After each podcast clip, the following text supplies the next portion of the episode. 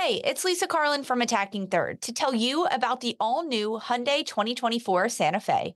It's equipped with everything you need to break free from the dull work week and embark on an adventurous weekend.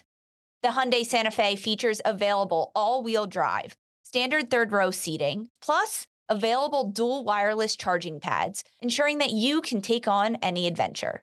It's ski season, and with the all new Hyundai 2024 Santa Fe, I can easily load the car with all my gear plus my friends in the third row and make it right to the base of the slopes with all wheel drive.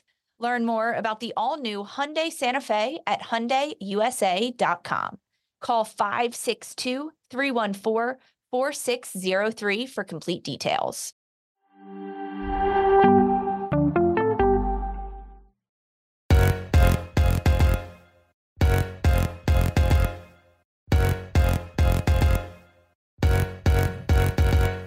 Hello and welcome to another episode of Attacking Third, a CBS Sports soccer podcast. I'm Sandra Herrera, lead NWSL writer for CBS Sports, joined today as always by Lisa Roman, my colleague and co-host, NWSL analyst and broadcaster.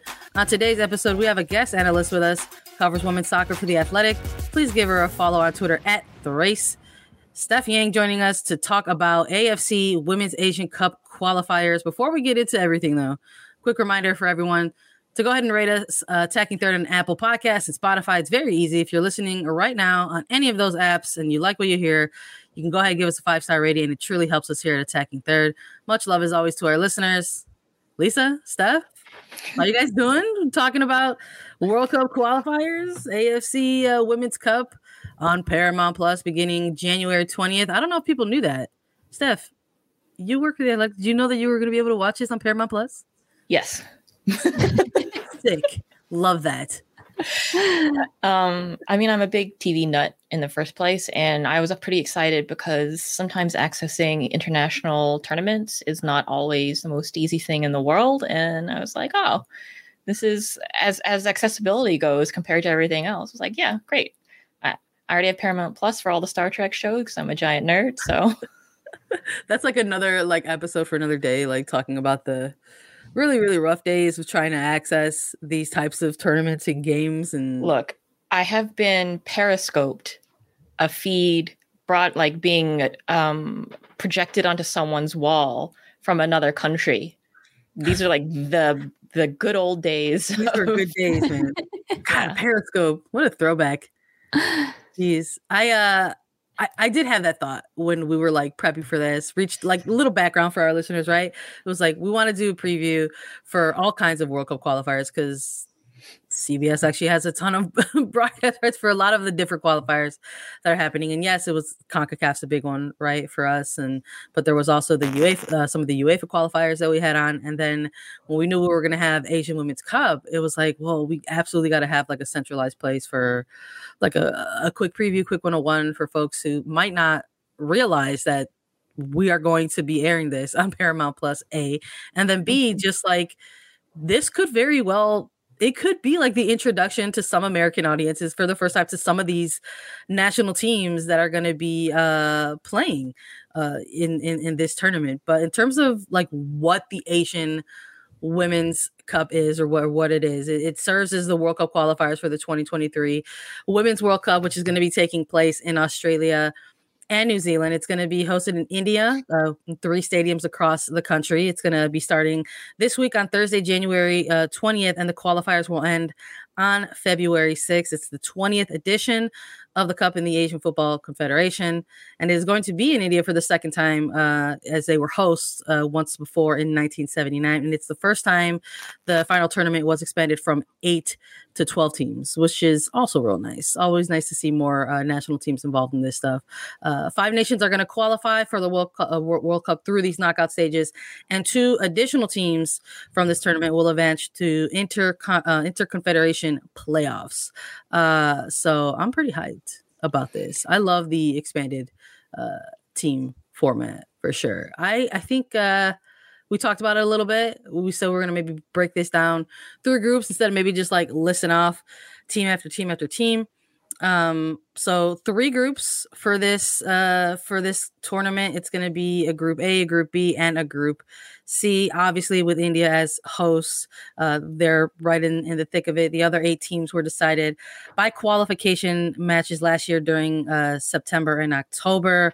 But let's jump into group A really quickly. We've got India, the host, China, Iran, and Chinese Taipei, rounding out the four groups for Group A. And I'm going to put myself on blast, okay? Because again, we were chatting a little bit off mic, and Lisa presented me with a question, which I will present back to the both of you later on in this episode.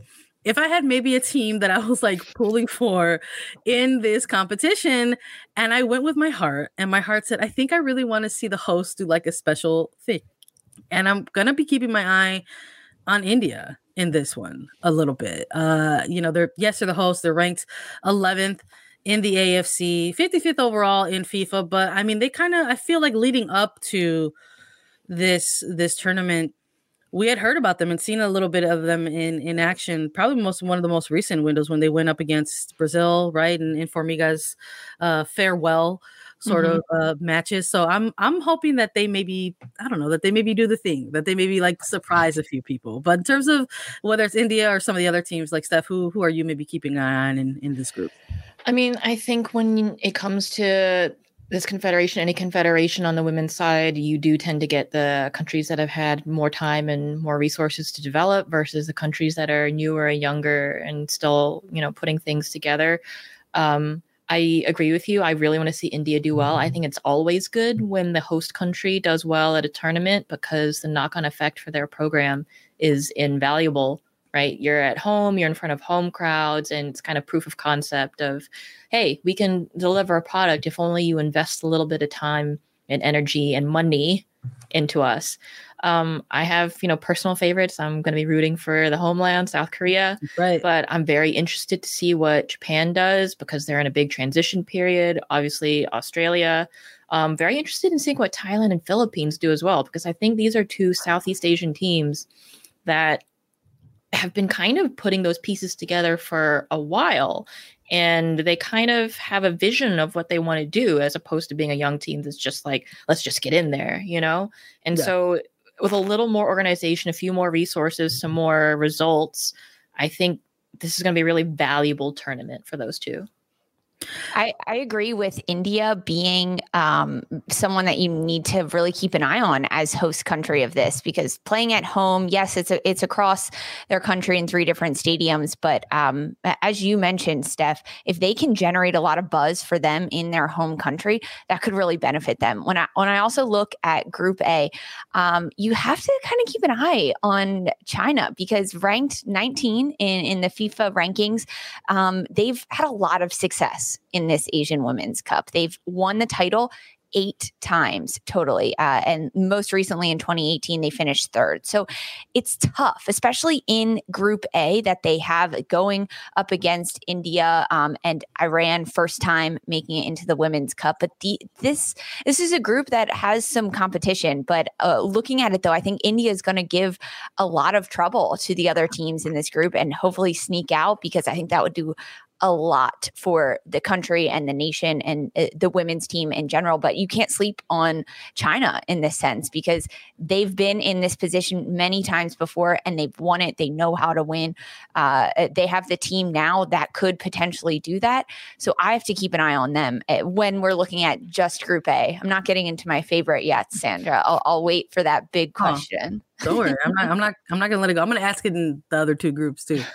Uh, in terms of like yeah pointing out maybe the heavy hitter right in this group and then maybe obviously pointing out the obvious the, the host mm-hmm. would that would we just assume that that makes uh, you know chinese taipei or or iran uh like the underdogs of this group right we're talking i mean when we're looking at Iran, it's like it's going to be their first ever mm-hmm. Appearance in this Asian Women's Cup. They're they're the debutantes, right? And the uh, for the first time, I think since 2014, there was a debutante when it was uh, Jordan back in 2014. And then for the Chinese uh, Taipei, in terms of their journey here, Steph, maybe maybe not a ton of opposition that that stands out the most in terms of these two teams. Do you think either of them maybe have a shot to to make it out of the group? Chinese Taipei would be my bet. Iran, when you look at the qualification, Chinese Taipei, they had, you know, confident wins, but no blowouts, which you don't want blowouts, right? But those can be a signal that tell you like who's organized and who's not, who's experienced, who's not. Iran, in the end, they struggled against Jordan. They had to go to penalties in order to advance out of that game. And so when you look at that, the history of their programs and, you know, just how much time that they've been afforded to to train and play, Chinese Taipei, I think, has the edge. Yeah, I would agree with you on that. I'm um I know that the games are going to be taking the games are going to be taking place across like from from January 20th all the way through six but in terms of the the group matches for this one I believe they're taking place on the uh the 20th that is uh, going to be kicking things off mm-hmm. and then the 23rd and then the 26th so if people are, are looking for uh action specifically out of group a uh, across you know Paramount Plus. Uh, you're going to be looking for those uh, specific days if you want to see any of these particular teams uh, participating uh, out of Group A. Let's maybe uh, move into Group B a little bit and center in on some some of the other teams. For Group B, it is Australia, it is Thailand, it is the Philippines, and we have Indonesia for for Group B. I think maybe we got to start at the top there, right? Uh, with with the with the Matildas. Uh, I mean, we're talking about the 2018 runners up, right? Mm-hmm. Second, uh, uh, they're second in the AFC uh, ratings, 11th overall in in FIFA. Uh, I think when people are looking at this group, I think when people are looking at the group and this tournament as a whole, the Matildas are probably the, the squad that maybe stands out uh, the most. Uh, do you mm-hmm. think they have a shot running away with this one? I think Thailand could make for some interesting an interesting game, but I do think Australia should be the heavily favored favorite.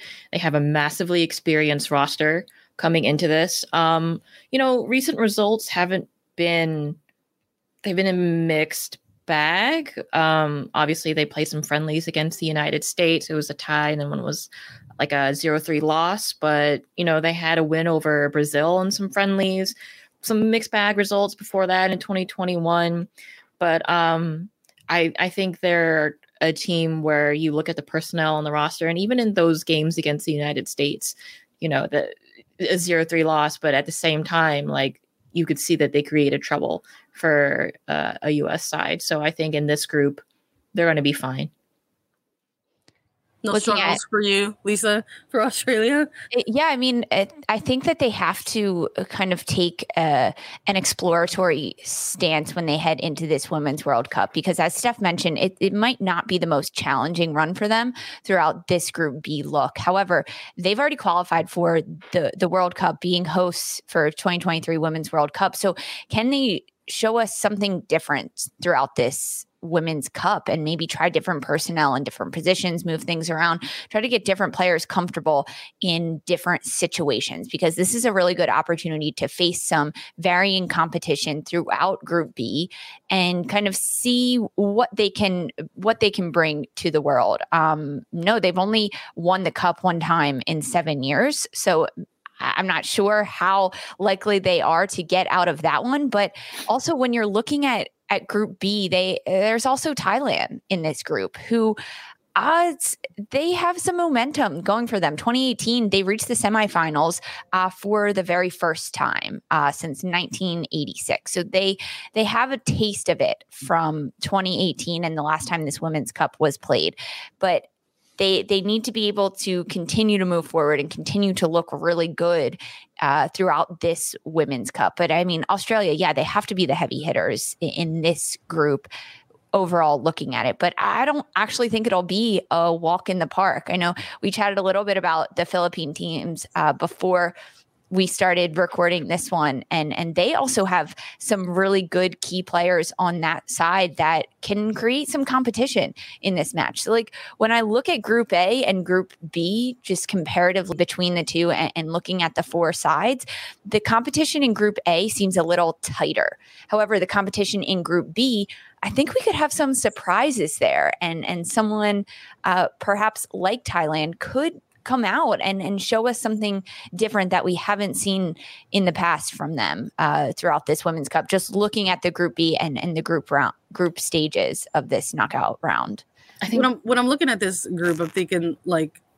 obviously in terms of like the uh, the um, the casual American fan, right? Maybe introducing themselves to this type of tournament mm-hmm. and looking at the teams involved, seeing somebody like in Australia, like there's going to be obvious familiarity there, perhaps in terms of, you know, having maybe seeing the United States women's national team play a number of games against the Matildas, right?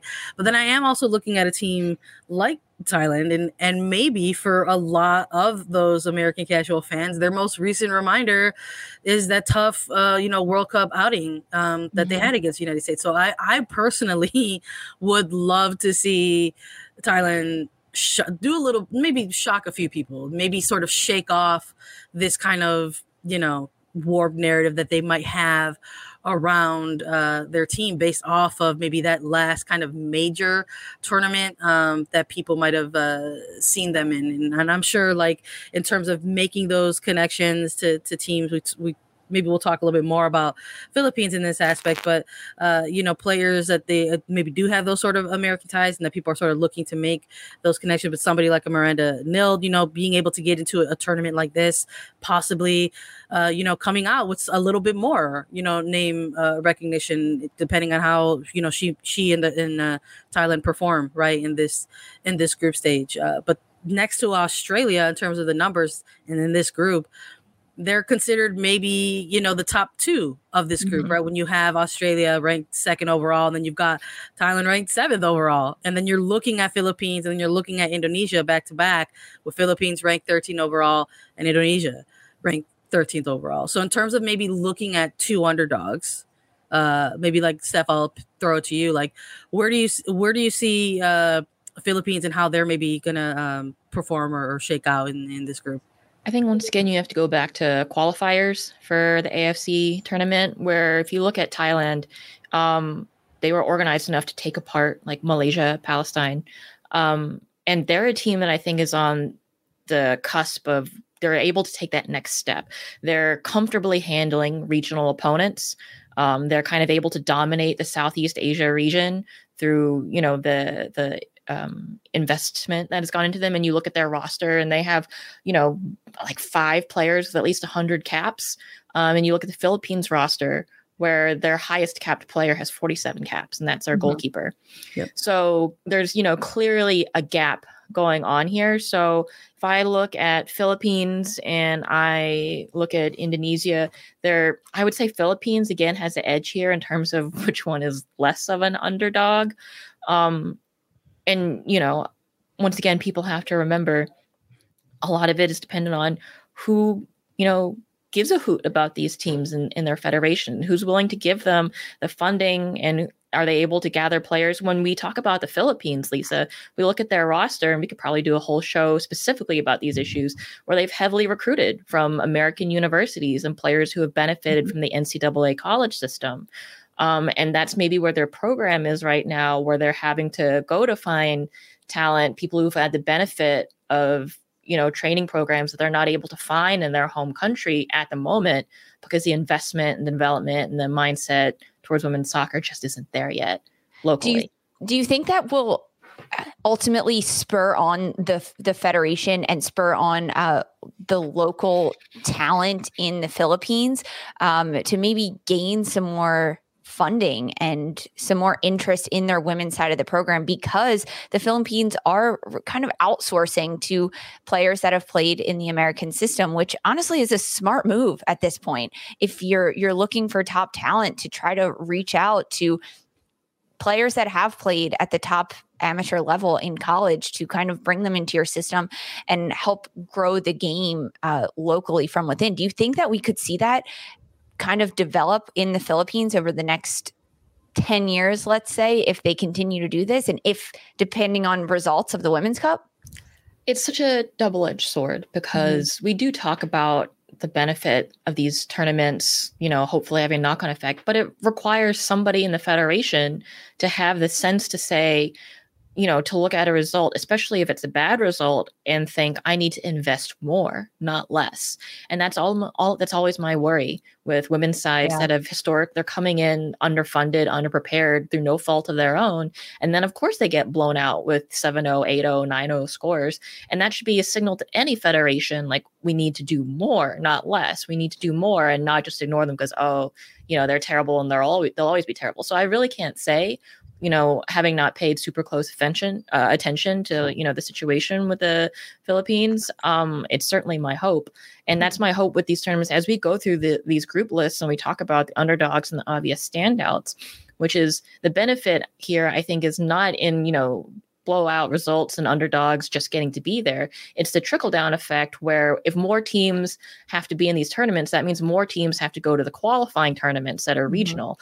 And I think it's been my, you know, position recently that what benefits is more like interregional development because these teams can then actually play in a more you know teams that have more parity with them which does them more benefit you know, right now, as opposed to coming to the United States to play in some friendly where they get beat, you know, 13 nothing in a game that means really nothing to either side.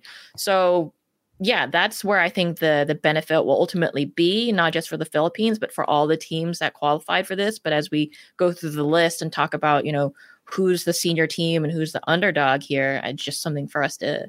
I hope that everybody keeps in mind. Yeah, absolutely. No, that's a great point. I mean, even looking at when you're looking at these player rosters and we're looking at these sort of two teams, uh, two final teams that we're talking about in Group B, in Indonesia and Philippines, that there are players, yes, in the in the in the Philippines roster that are that have that playing assistant or playing experience because they are coming from American collegiate programs. And you look at a, a squad that's like Indonesia and just sort of see that the caps there are even smaller compared to maybe mm-hmm like a national team uh, like the the Philippines, and that there are only maybe a handful of players in the Indonesian side that that had that are tied to an actual club in which they can continue their development and uh, get get playing time. And then for for Indonesia specifically, if we're centering in on them to sort of close out the group, um, yes 19th in, in afc but this is sort of maybe almost like this tournament could be viewed as a bit of a, a reintroduction for them in terms of their their program on a, on a bigger or larger scale perhaps just uh, because it's going to be their first appearance in in this tournament since 1989 so there's maybe a little bit of just like hey like there's a little bit of the reintroduction here where it's like actually we have a women's program. We are trying to sort of revive it and it just sort of goes back into this this sort of adjacent conversation right that we're having alongside going through these groups where it's just like hey the, the support and the funding and the resources right?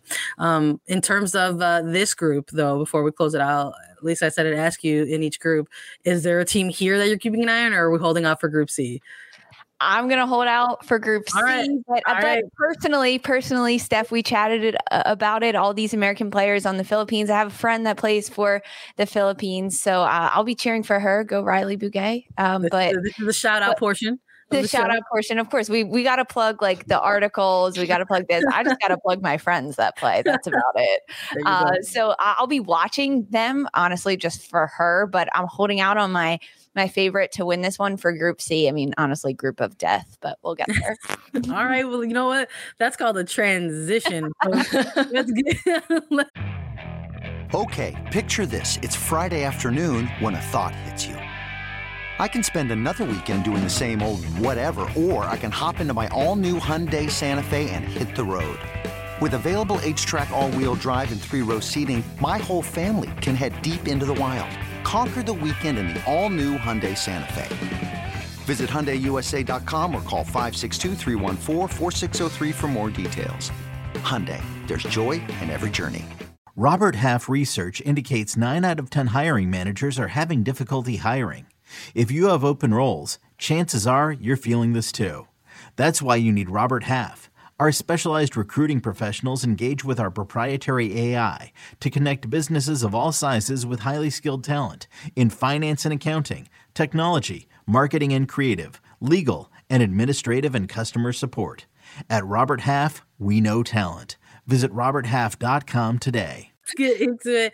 We're going to take a look at uh, Group C to sort of close out the preview for everyone. Mm-hmm. Uh, we've got Japan, South Korea, Vietnam, and Myanmar in this one. I mean, I think just running down the order of the teams that we just went through when we're talking about maybe breaking things down, heavy hitters in this one, maybe the underdogs in this one. If we're going with the heavy hitters first, I think we're looking at Japan and South Korea. I think uh, for breaking down these two teams, I think maybe I'll start with Japan with you, Lisa, and then go South Korea with you, Steph.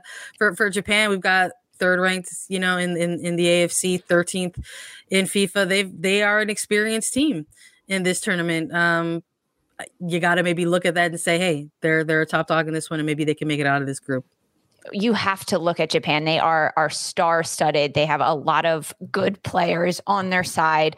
Um, they also are just won, right? They they're the title favorites. They're defending champions of this. Uh, although it's being hosted in India, um, I think that Japan has this bullseye on their back because they are the ones that just won it. Um, and, and, they kind of have this look at this group. I mean, this group is tough, right? Like you just mentioned it. Japan, South Korea, really big heavy hitters. Even Vietnam, like that's that's a team that could make a run. That we could see something surprising out of them based on what they did in qualifiers. But Japan is uh, definitely someone that needs to kind of keep their eyes open. I, I, think that we could see this is a moment where we could see a team um, either fall into lapses of, uh, I don't want to say misjudgment, but just kind of looking at their group that they're in and say, okay, if we beat South Korea, then we're good and we're golden and we're sailing through to the quarterfinals. Instead, it's it's almost like they need to be getting better and better in each match they're playing throughout this group stage so that they can continue on and not just look ahead to the, the quarterfinals, the semifinal, and even the cup final of this one, ultimately hoping to go to the Women's World Cup. Um, definitely, I mean, defending champion. So that's the biggest thing in it. But uh, South Korea, they're going to put up a really big battle. It's just, I would almost argue that South Korea might be the favorite in this group just All based on what I am personally looking at. Um, of course, not how the rankings turned out, but uh, Steph, I mean, for you, looking at uh, especially the differences between Japan and, and South Korea. For South Korea, for you, are they perhaps like the heavy hitter over Japan? Uh, I don't want to jinx it. Play Homer. but Put on the Homer hat. Do it. Yeah. Well, I think you have to. Part of it is you have to look at momentum. So Japan mm-hmm. just got a new head coach, uh, Futoshi Ikeda. That would be October of last year, and since then they've had kind of some iffy results. They lost two nothing to Iceland. They drew 0-0 with the Netherlands. Um, obviously, they had that loss in the Olympics to Sweden. Um, but they're in the middle of a transition period. They're coming out of their golden era, that 2011 to 15 and on, and they're trying to replace an older roster with younger players.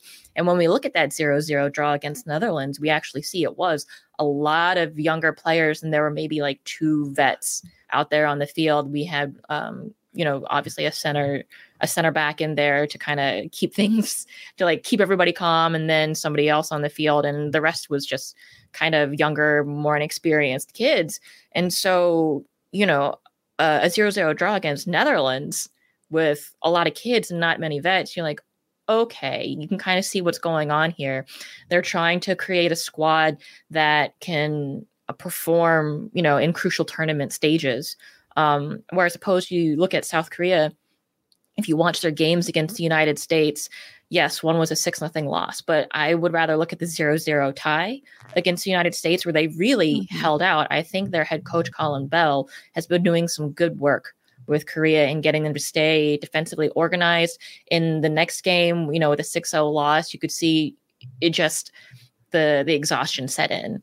Um, once again, the Americans, if you can't outplay them, then just outrun them. And that's a little bit of what happened.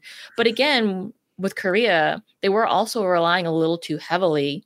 They had uh, one player I felt doing a lot of the lifting. That was Cho So Hyun, who's the, a veteran of the team, but she's also like 33 years old. And against the United States, she was having to do a lot of like running back and forth. She was covering a lot of ground, desperately trying to get Korea A in control of the ball and B transitioning forward. And just, you know, you can't just of course they have uh, Ji So but they were relying on Cho so heavily that if it happens again in this tournament, they're gonna. That was just two friendlies against the yeah. United States. This is a mm-hmm. tournament, and so if that happens again, they're gonna burn out fast. Yeah, it's a quick. I mean, it's a it's a quick turnaround. I, I didn't do this for Group B, but I'll I'll, I'll do this for both of them, uh, Group uh, Group B and C, in terms of like folks wanting to to pay attention to the action of these two groups. If they're looking for dates, it's it's going to be January 21st, 24th, and 27th for both Group B and C. If you're particularly interested in watching the teams go head to head in these groups, but uh, no, I mean I'm I'm with you. That's a huge huge point. That's going to probably be a big factor for South Korea in, in this one. Just because kind of like how, what Lisa mentioned, like maybe like this one is the group of death. I think if we're looking at one, I mean because when you're looking at a, a team even like like Vietnam, where we're maybe focusing that there's not a lot of uh, intel on them, right? But this is a team that I wouldn't even maybe call them like the the underdogs of, of this group. Maybe they could be like the spoiler of this of this group. You know, six overall and in AFC, thirty two uh, overall in, in, in FIFA rankings, and uh, they've got experience in this tournament. You know, eight time uh, you know appearances and in, in the Asian uh, Women's Cup, and they've got maybe players that can you know kind of kind of come out of nowhere maybe sort of you know take the reins of a game and and just sort of take over i mean when we're looking at uh, their highest goal scorer you know leading up into this into this tournament and, and Pham Hai Yen eight goals over two games in yeah. 135 minutes like that's this is a, a player Sandra, that and she's and she's 27 years old she's a player that is I mean, right in the prime uh, right of her her career almost uh, but yeah I think like it, like kind of talking like what Steph was saying, like in those those double edged swords. It's like this is a player that's probably going to be on a scouting report, right? Sure. So this is a player that maybe they're going to target and maybe try to isolate, but at the same time, like you just never know if there's if that's going to be enough if that's just going to maybe be like the x factor or the or the one key thing for a team like vietnam to maybe sort of get a a, a shocker draw against like a, a japan or, or, or south korea. Um in terms of the final uh, team in, in, this group uh Myanmar, uh what what do we think is is maybe making them the the underdog and and possibly pot- potentially a team to to surprise uh, any of the other uh, teams or maybe steal some points off of any of the other uh, three teams? Uh, you look at their performance and, in qualification. I don't want to try to directly compare Vietnam and Myanmar out of quals because Vietnam um, did a 16 0 against the Maldives and 7 0 against Tajikistan. Whereas, you know, Myanmar, they had solid wins over weaker opponents and no, and no blowouts, but uh, that's not necessarily a referendum on their performance against each other. Um, I do think Vietnam shows more organization uh, among the team, which will maybe give them the edge because sometimes when it comes to younger teams, the team that just has better organization is is going to win, regardless of like the average talent level on the team. Um, I, I mean, I have to admit, I have not seen Myanmar actually play. So I can't comment on the actual skill level here, which kind of sucks, right? You, you would love to have mm-hmm. international women's soccer be accessible enough that you can watch those like 3 a.m. Yeah. games where you're like, oh yeah, let me put on the Myanmar game and just like casually, right? Um, but yeah, I, I just based on on things like experience and qualification and the information that we have, yeah, I would I would edge Vietnam here over Myanmar just because the average experience on Vietnam's roster compared to Myanmar, they do have experienced players, but the experience drops off pretty sharply after you have like a starting eleven. For me, Vietnam, Vietnam is my, my bad. We keep talking over my fault. That's I just am so excited. I'm gonna say that like that's a thing that maybe we hadn't gotten into too much in in some of the groups is that like depth is probably gonna come into play and a huge factor, especially once they get into those knockout rounds. Go ahead, Lisa. Yeah, for me, Vietnam is almost my underdog favorite, if I can use such an oxymoron as that, because they are a, a bit of an underdog in that sense, is not ranked super high in a- any of the rankings that they have 32 in FIFA.